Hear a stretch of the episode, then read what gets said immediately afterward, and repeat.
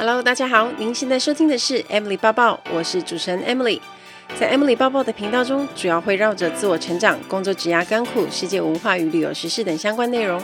今天的节目就开始喽，请让我带着你的思绪一起飞翔吧。Hello，大家好，欢迎收听 Emily 抱抱。上个礼拜我去录中天的节目，同学来了，主持人是阿 Ken 安心雅，还有张立东。大家有没有在看这个节目？那这次我们一样是聊空服员的事情，那些空姐没有告诉你的事。啊，当天的前组员除了我，还有另外一位也是之前在华航的，他叫宝儿。那我们两个分享了我们自己在飞机上的工作经验，然后还有一些个人的大机经验。那当然现场有几位艺人，还有呢大家很熟知的那几位熟面孔外国人，他们去聊一些他们自己的大飞机经验，然后还有就是有没有什么惊人的、很惊讶的啊、惊险的啊，或者是很惊喜的。我觉得我就不要泄露太多，因为我觉得节目。还蛮精彩的，不过我还不确定是什么时候播。通常他们录影都是会抓两个礼拜的存档，所以我预计大概也是十月二十几号。那我一知道时间的时候呢，我就会在我的现实动态还有我的粉丝团跟大家说。那当然，Podcast 节目也会，所以到时候大家可以关心一下，我觉得还蛮好玩的。而且啊，我跟你讲，我碰到一个超级厉害的部落客，以前我就是应该是说。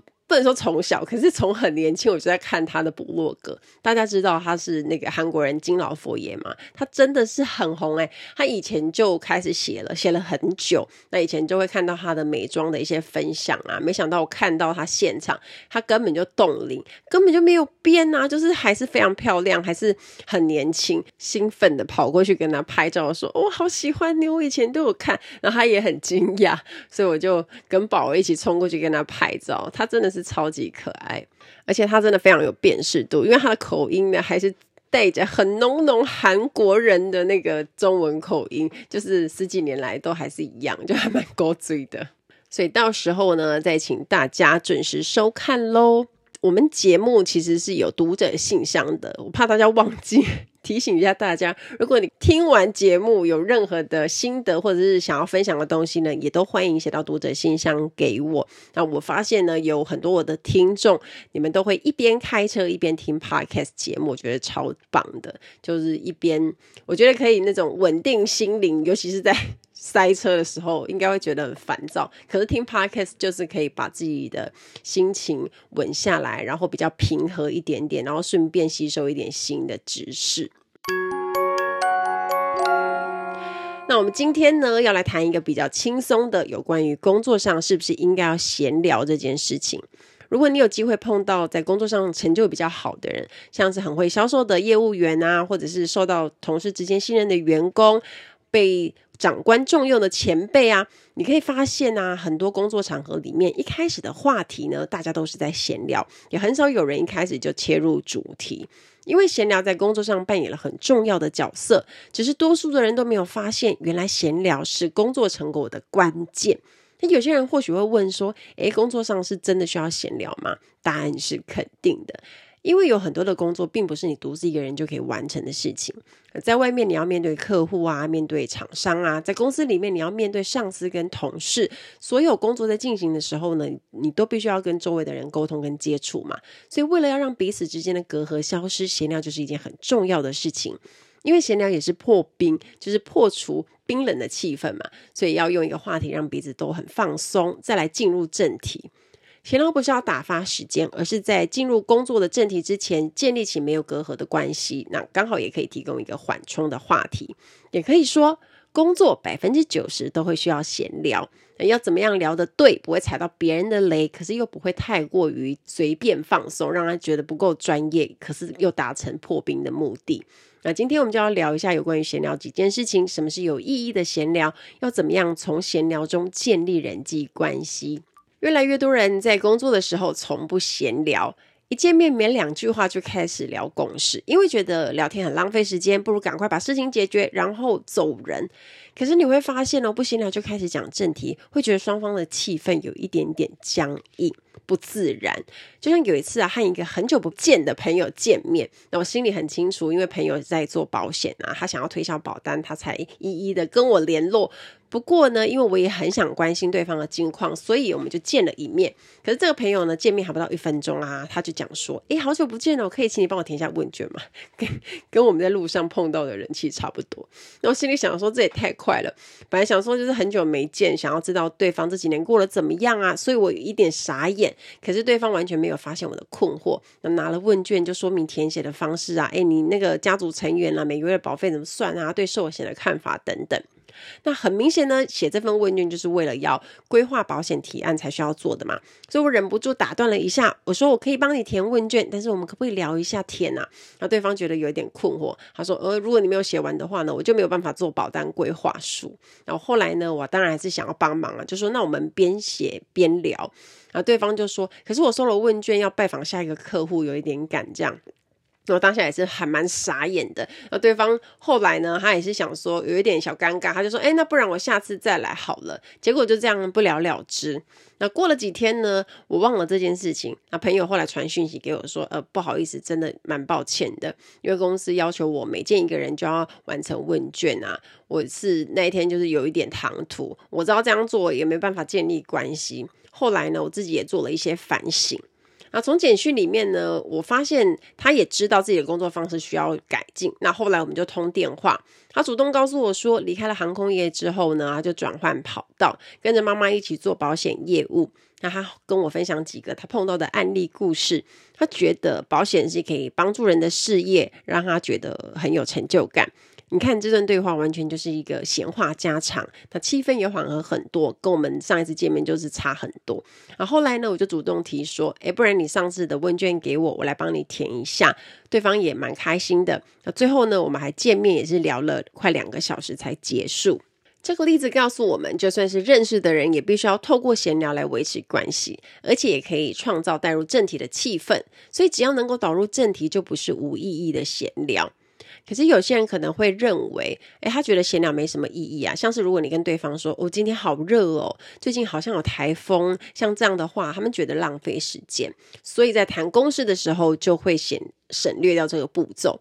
可是如果闲聊的话题，它可以很明确连接到主题的话呢，这种话题就会对工作有帮助。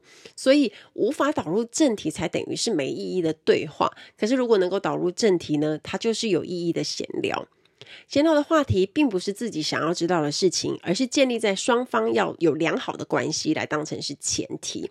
闲聊只是和工作有关系的破题手段，可以选大家都可以好好聊嘛，可以愉快的话题。而且闲聊的重点一定有它的意图跟目的。举个例子来说，如果你想要创造出一个让对方愿意听我们说话，或是能够取得信赖的状况，我们就可以这样说。诶，最近的股东会议真是辛苦你了，应该要安排这个会议场地跟邀请这些出席者，应该很累吧？像这样的对话，可以称赞对方很用心啊，又可以表达自己的关心。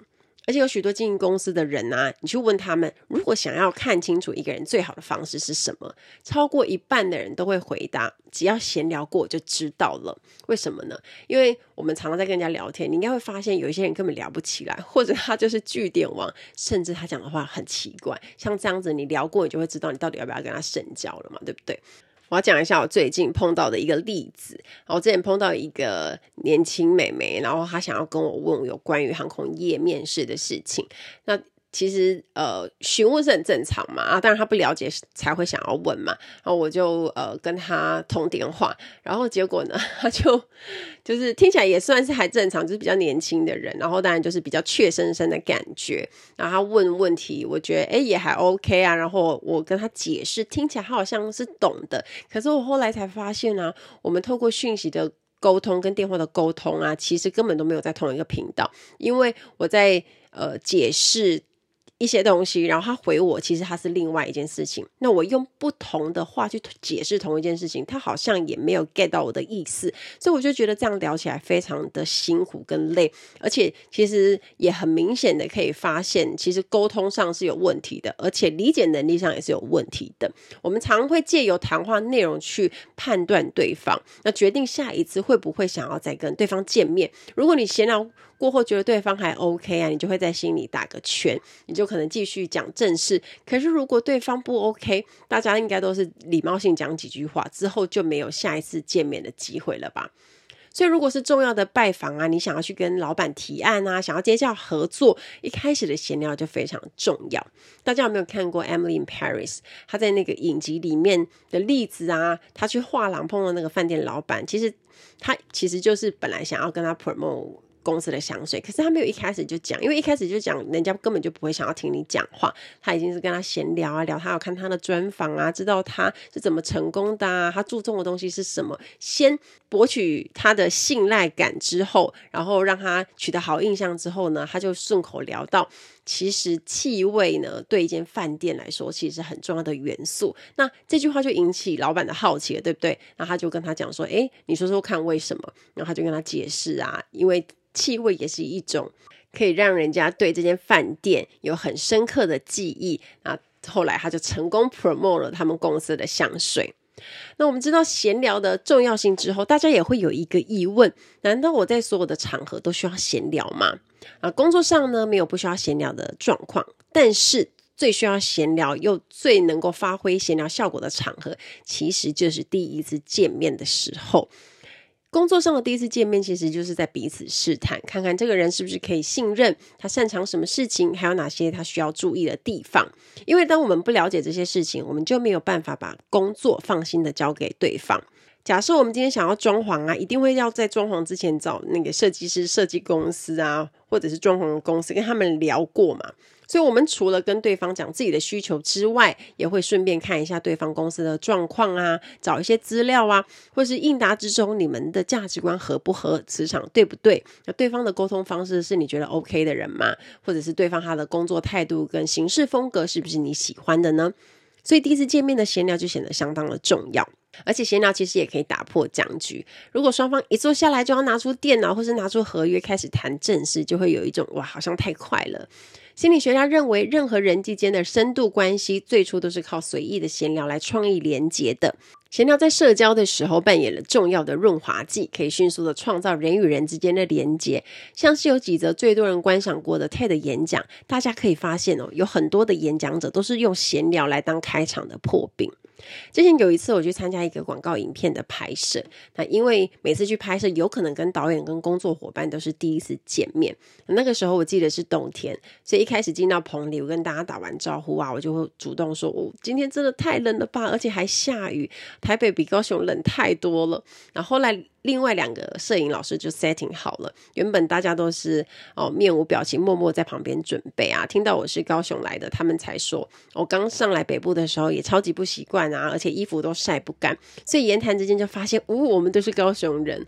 老师还推荐我回高雄一定要去吃一间居酒屋啊，因为他说回高雄一定会去吃那一家，这样子大家就聊起来了，彼此的距离很快就拉近，那后面的拍摄气氛也顺利许多。当然，就算我没有说自己是高雄人，拍摄的老师当然一定也是相当的专业，也能够顺利的完成拍摄。可是，在拍摄的时候，多半都是导演会下指令给摄影师，那摄影师就会按照导演的需求去调整。那你跟他的互动其实是不会太多的，那不能说。空气很凝重，但是就会觉得说，好像会有一种比较公事公办的感觉，那就是工作拍完了就完成任务结束了，比较冷一点点啦。我比较喜欢温暖一点的气氛啊。在闲聊之后呢，就不用花太多的心力跟时间，但是我们创造了一些共同的连接，也就会有更多的互动跟亲切感，当然关系就会建立起来。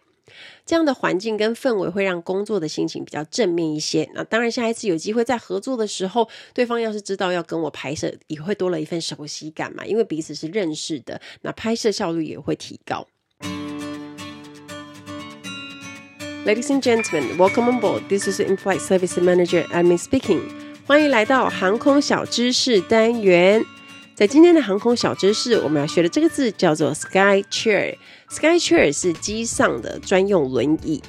在登机的时候，地勤人员也会特别说到，要优先请行动不便、需要协助帮助的旅客优先登机。那这个时候呢，有使用轮椅的旅客，就会有地勤人员来协助到登机口。也有一些旅客，他们其实是可以行走的，但他走得比较慢，所以通常呢，到了飞机之后，那空服人员就会协助他们走到他们的位置上。那如果旅客是完全没有办法行走的状态下，到了飞机口的时候呢，就会换坐这个 Sky Chair 机上的专用轮椅，那有空服员拿出来。那其实原本它藏在那个飞机的那个小的置物柜里，那它是可以折叠的。那如果旅客需要的话，我们再把它展开，然后帮助旅客坐上去。那上面有一个魔鬼毡的，比较像是 secure 的安全带。然后客人坐上去之后，我们再把它用那个魔鬼毡那个带子两个把它粘紧，那就把它推到他的位置上，协助他坐好。然后扣上安全带，这样子这个任务才完成。那这个 Sky Chair 的体积它是很小的，它完全就是贴合机舱的走道。因为大家知道走道是很小的嘛，所以它是专门设计在机舱上面使用的。那如果今天客人呢上下飞机都需要用 Sky Chair 的话，那他在机舱里面的活动也需要。所以如果他需要去上厕所的话呢，我们也要出动机上的轮椅去帮忙旅客。那登机的时候呢，是使用轮椅的旅客先登机嘛？可是抵达目的地下飞机的时候，这个顺序就有点倒过来，然后就会请一般的旅客先下飞机。那空服员在抵达之前呢，都会先去跟这一些需要轮椅的旅客告知说：“你等一下下飞机的时候，要请他稍微等我一下，先不要急着下飞机。”那因为我们还要再通知机场那边的人员先准备好轮椅，然后推过来，然后再请他们出来，这样到时候他们就不用在那边等很久。那有。尤其是大家站久了或者是坐久了可能会累啊，如果先在那边等，可能就很消耗体力。所以空服的工作一定要记得去通知他们，否则他们可能看到想说，哎，大家旅客都下飞机了，那他什么时候要下？不知道，也不知道有没有人来帮他这样。那以前飞印度的时候。不晓得大家有没有听过，就是轮椅客会特别多，可是这一些轮椅客根本就不是真的轮椅客，你知道为什么吗？因为我们常常有经验，就是到了抵达之前，那、啊、我们都要去通知这些坐在哪里的旅客，就说：“哎，等一下你要等我，然后先不要急着下飞机。”然后没想到，就是抵达了之后啊，就会发现，哎，这些原本要坐轮椅的旅客瞬间都会走啊，整个飞起来跑走。那他们在登机的时候，真的是坐着轮椅来的，然后也是我们这样扶着他们进去的。所以之前就有一些组员都会说，哎，印度班呢好像就是会出现神机的一个航班，因为客人都会奇迹似的走起来、跑起来，就是在下飞机的时候速度都特别快。可是这种情形其实就很不 OK，那就表示其实他们根本就不需要轮椅，但是滥用这些资源。那我曾经也看过一篇新闻啊，他说。有一些旅客，他们并非真的需要使用轮椅，他可能是担心转机的程序复杂，跑错登机门，所以呢，他就用申请轮椅享受一次到位的服务，中间还有人协助办理那些手续。有的时候啊，那些地勤人员真的很辛苦，因为突然就会多了很多坐轮椅的人，那他们就说像就是轮椅大队一样，可是其实他们并不是真的需要轮椅。这个情形就跟我刚刚分享的印度旅客是一样的，有一些人真的是也是专门的轮椅大队。那因为这些轮椅大队会让机场人员都很忙，那甚至人力 cover 不过来，所以也要特别跟大家讲，我们应该要把这些资源留给真正需要的人，不要去滥用资源。因为如果真的有人需要，然后被这些不需要的人占据了，反而没办法使用，就很不好了。希望大家会喜欢这一集的航空小知识，我们下次再见喽，拜拜。还记得前面我有提到闲聊的重点是有意图跟目的的，在工作百分之九十都需要闲聊。这本书有提到有一些毫无意义的闲聊地雷需要避开，像是有些人很喜欢聊自己的兴趣，例如他很喜欢喝咖啡啊，还取得 SCA 意式咖啡师的证照。可是作者提到兴趣是个人喜好，每个人也不太一样。在你谈自己兴趣的时候，你一定要特别注意对方的反应是不是毫无兴趣，或者是呢，他可能会透露出希望这个话题赶快结束的那种征兆。所以要记住，尽量不要在工作前的闲聊一直拿兴趣自夸，偶尔还没关系，可是不要每一次见面的时候都提一次。那如果是对方想要聊兴趣的话题，尤其对方是 key man，是客户长官或是重要的人士，你希望可以让他畅所欲言，要怎么应对呢？其实不需要刻意的去回避，顺着对方的话题适时接话，同时试着回答一下，不好意思，因为我懂得不够多，可以请你多告诉我一点吗？像这样的回答也不离题，更重要的是可以表现出你对这个话题有兴趣，让他可以很畅快的把他的兴趣话题说完。另外，我们也要避免每次见面都聊相同的话题。像有些人很喜欢运动，每次见面的时候呢，开口都一直聊棒球，像是哦，昨天同一次打得超棒，一局连得七分。他第二次见面又说，我、哦、昨天兄弟像打得很糟糕，九局一分都没有得。像这样的话题，可能对第一次见面的人呢太中性了。就算不懂运动，他可能可以插上一两句话。可是如果你太过频繁聊这个，每次见面都讲啊，其实对他来说是很困扰的，因为他没有办法接上话。事实上呢，即使和工作相关的话题，也不会每一次都一样。要记得，工作上的闲聊呢，你要带着有目的，因为是为了讲正题之前的破冰。在第二次见面之后呢，对彼此有一些认识跟了解了，所以大家也可以换成讨论对方的公司啊，或者是业界的动向啊，让闲聊的话题可以变得比较多样。而且每次闲聊也会觉得比较有新鲜感，会喜欢跟对方聊天。之后呢，就会更顺利连接带到跟工作相关的话题。要留意闲聊的时间，太长的闲聊也会让人家觉得很厌烦。如果太沉迷自己的话题，忘了时间啊，还误会对方喜欢的话，这种人聊起天就不知道要停止。那这几种状况呢，都是不可以的。ダメです。对方也会想说：“哎，你到底什么时候才要进入主题？要怎么样配合意图来安排闲聊的话题呢？”以下大概有五种情形可以参考一下。不过实际的情形还是要依据当下的状况，要懂得变通。 第一种是为了要建立信赖关系，目的就是为了让对方心存好感，产生诶，把工作交给这个人可以很放心的念头。我们对初次见面的人呢，脑中会自动归类成三类：第一种是你还想要见面，你对这些人有兴趣跟好感；再来第二种是你不想要见面，也就是对你来说他是不好相处，讨厌这个人；第三种就是无所谓，没有特别的印象，见不见面都没关系。通常呢，大部分的人会被分到哪里？无所谓。所以如果要建立信赖，记得要把自己从无所谓变成还想要见面的那一端。啊第一步要怎么做？你要营造亲切感。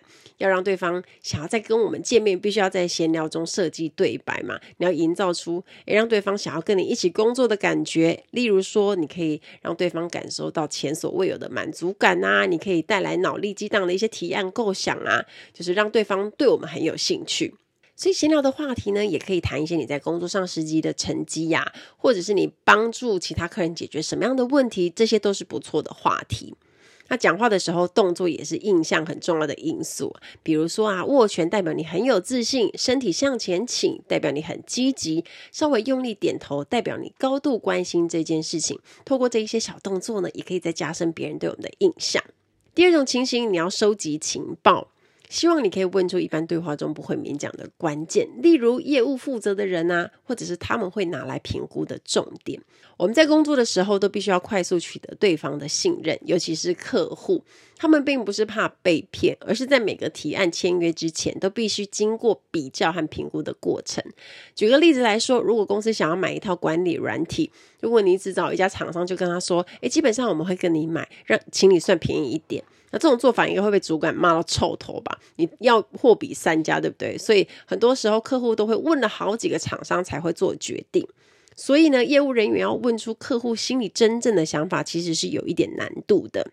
比如说啊，跟客户讨论新提案的时候，你最终就是要问有决定权的 key man 是谁嘛？竞争的公司有几家？有什么评估的重点？可是我们又不会不能直接问有没有别的公司来谈这件事啊，或者是这个案子最后是总经理决定嘛？因为对方可能就会不开心回说：“诶，窗口是我，你对我就好了。如果你觉得不 OK，那我们也不需要再谈，整个气氛就被破坏掉了。所以要用闲聊来切入主题，把想要问的情报埋在闲聊里面。那技巧就是用诶，我顺便知道一下，顺便问一下，来当成是开头，在你和对方闲聊的最后，那种不经意询问比较自然。”如果想知道决策者是谁，你也可以说：诶，在现在这个时候啊，公司要下决策，应该有很多规定要遵守吧？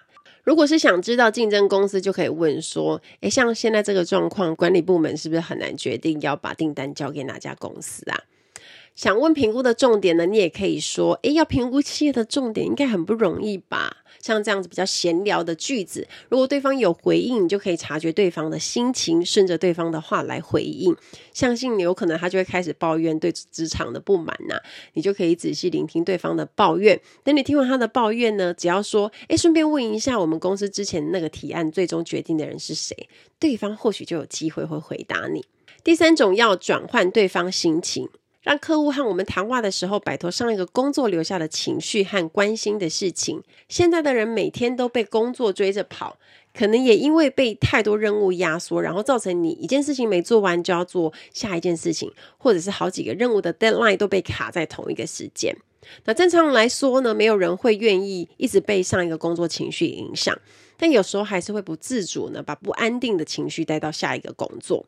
那这个时候我们必须要观察一下，适时的用闲聊让对方转换心情。当我们不能直接问说：“诶，你脸色看起来很难看，诶，是不是身体不舒服？或是你刚刚是不是被主管骂了吗？”这样会伤到对方的自尊心，反而会造成反效果。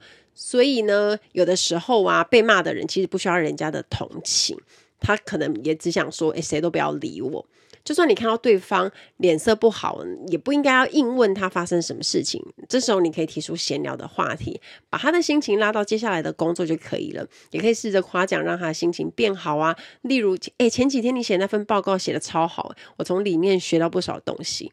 然后对方也会稍微意识到，哦，因为自己。脸色不好看，对方在想办法安慰我，可是又不会过于直接，气氛反而会比较和缓一点点。然后对方这时候就会回你说：“哎，谢谢啊，你最近忙不忙啊？”这样子，这时候就对方在调试心情，他准备把心思专注在眼前的工作。遇到这种状况的时候呢，可以巧妙制造出一段对话，让对方有缓冲的时间，面对眼前的工作，就是一种转换心情的好方法。所以在开会之前呢，简单的闲聊一下，你会发现对方的表情也会变得更丰富，也更容易导入主题哦。第四种，营造肯定的情绪，让客户不断的说 yes，就是。对，来提高正面积极的情绪。一旦我们提出一个让对方回答 yes 的闲聊话题，之后的对话自然就会朝向比较正面积极的方向发展。举个例子来说，有个管顾公司的业务问客户说：“诶，每年四月你们为了要迎接新进的员工训练课程，应该都很忙吧？”那客户就会说：“哦，对啊，要安排这些联络工作，真的超忙的。”那业务这时候又会说：“诶，真是辛苦你了！我发现这几年贵公司愿意投入更多的资源在员工身上，真棒。”客户就会接着说：“哦，对呀，因为大老板发现，与其你一直请新人，不如让原来的员工更愿意留在公司。”那业务就说：“哦，真的是这样诶，我们公司最近有一个提升工作热忱的课程，可以让员工留任率提高百分之八十，你要不要参考看看？”所以客户呢，最后他当然也会说：“好啊。”希望可以看一下这个课程，像这样一开始闲聊的时候，让对方先说出几次肯定的答案，之后的对话就会进行的更顺利。那因为这个时候对方的心里是很正面积极的，所以如果能够让对方连续说出三次 yes，就是进入主题最好时机。啊，这个方法的原理是，当我们回答几次 yes，否定的想法就会慢慢被排除，那心里就会产生一种安心的感觉，所以原本的疑问也会降低。经过闲聊，看似几个无关的话题，进入正题询问的时候，对方的心情呢也都会很正面积极。最后第五种，加深印象。让对方事先了解主题的重点，也就是闲聊另外一个功用，你可以拿来预告主题。那经过预告，你可以让对方加深印象。比如说，诶，这场会议很重要，或者是希望今天可以得到结论。比如说，今天的主题是介绍新的产品，那我们希望得到的结果是对方觉得这个商品很有兴趣。那有些人可能会对新产品产生负面的情形啊，或者是他们之前有被骗的经验，所以有一些客户会想说，诶，要不要等看看下一个更新的产品，可能功能更齐全啊什么的。所以在进入主题之前，我们要消除客户的负面想法。这时候你开场闲聊就可以说，诶，最近我买了新车啊，新的车款真的很棒，性能超好，有一种抢先别人的感觉。因为如果我就是不想要等到那种满街都是相同的车款再买，这样就有点太迟了。然后这样的闲聊话题，其实就是表达出早点买新产品的畅快感，早买早享受的快乐，把这个想法灌输到对方的脑中。接着在进入主题介绍新产品的时候，再去不断的说明它有什么好处啊，营造出正面积极的情境。所以，想要巧妙灌输客户某个概念呢，一定要利用闲聊的话题。最后，还是要强调一点，所有这些小技巧都是建立在真诚的基础上。在一段不够真诚的对话中，当你很制式化去使用技巧，或者是去拍对方马屁，两个人都很难真正的放松，也就没有办法创造出，诶，我想和这个人建立关系的后续想法跟行为。所以，我们也不要给自己太大的压力啊，怕讲错话，或者是不知道讲什么。只要我们善用今天的一些技巧，对方就能够感受到这份真诚跟友善，增进彼此之间的关联哦。尝试的过程中可能会遇到挫折跟尴尬，不过这是很值得的。当我们不再惧怕闲聊，或许在工作上或者是生活上，会对我们产生更大的帮助。期待大家跟我分享。听完今天的节目，如果有想法和问题，欢迎到我的粉丝团或是 Instagram 找我，只要搜寻空姐抱抱 Emily 就可以找到我。你也可以截图这一集的节目，分享到你的 Instagram 的限时动态上面 tag 我，让我知道你有在收听，也让我知道你对 Emily 抱抱的看法哦。最后，感谢大家收听这一集的节目，真的非常的感激哦。如果你喜欢今天的节目，也欢迎帮我在 iTunes 评分中留下五颗星的评价哦。我们下期再见喽，拜拜。